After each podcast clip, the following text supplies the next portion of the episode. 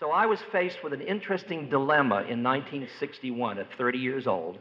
I had won the game in the society, and I began to see that the tools I had were not descriptive of the deepest thing I had met in my own being.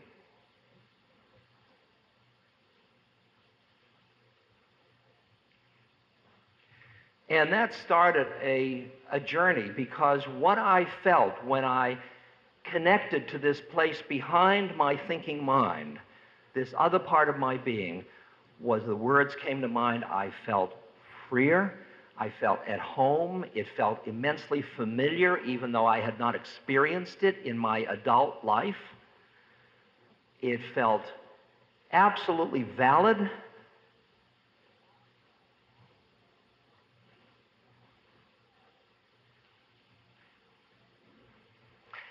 And suddenly, all of the religious literature became these exquisite descriptions of this relationship of ego to soul in ways that I, in my previous way of looking at things, couldn't see and saw them all as fear driven in, in human beings.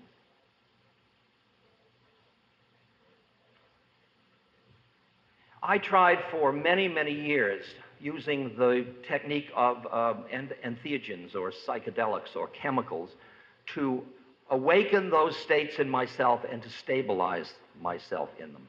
That was my basic intention.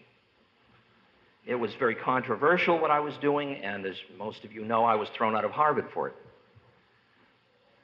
And Harvard was right to throw me out. I'm not in any way knocking Harvard. Because Harvard was a temple to the rational mind.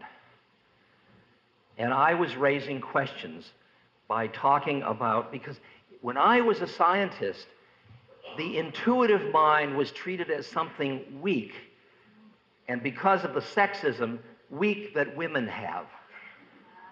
Do you hear? That's the world I was living in at that time.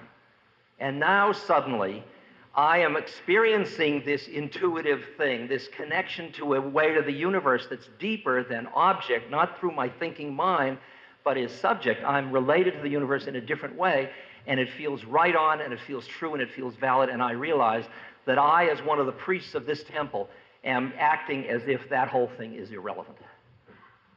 And I was caught between that, and finally I had to leave because it's like going onto a tennis court with football cleats. I mean, it's too disruptive. You can't do that. no matter what I did, I kept going up and coming down and going up and coming down, going into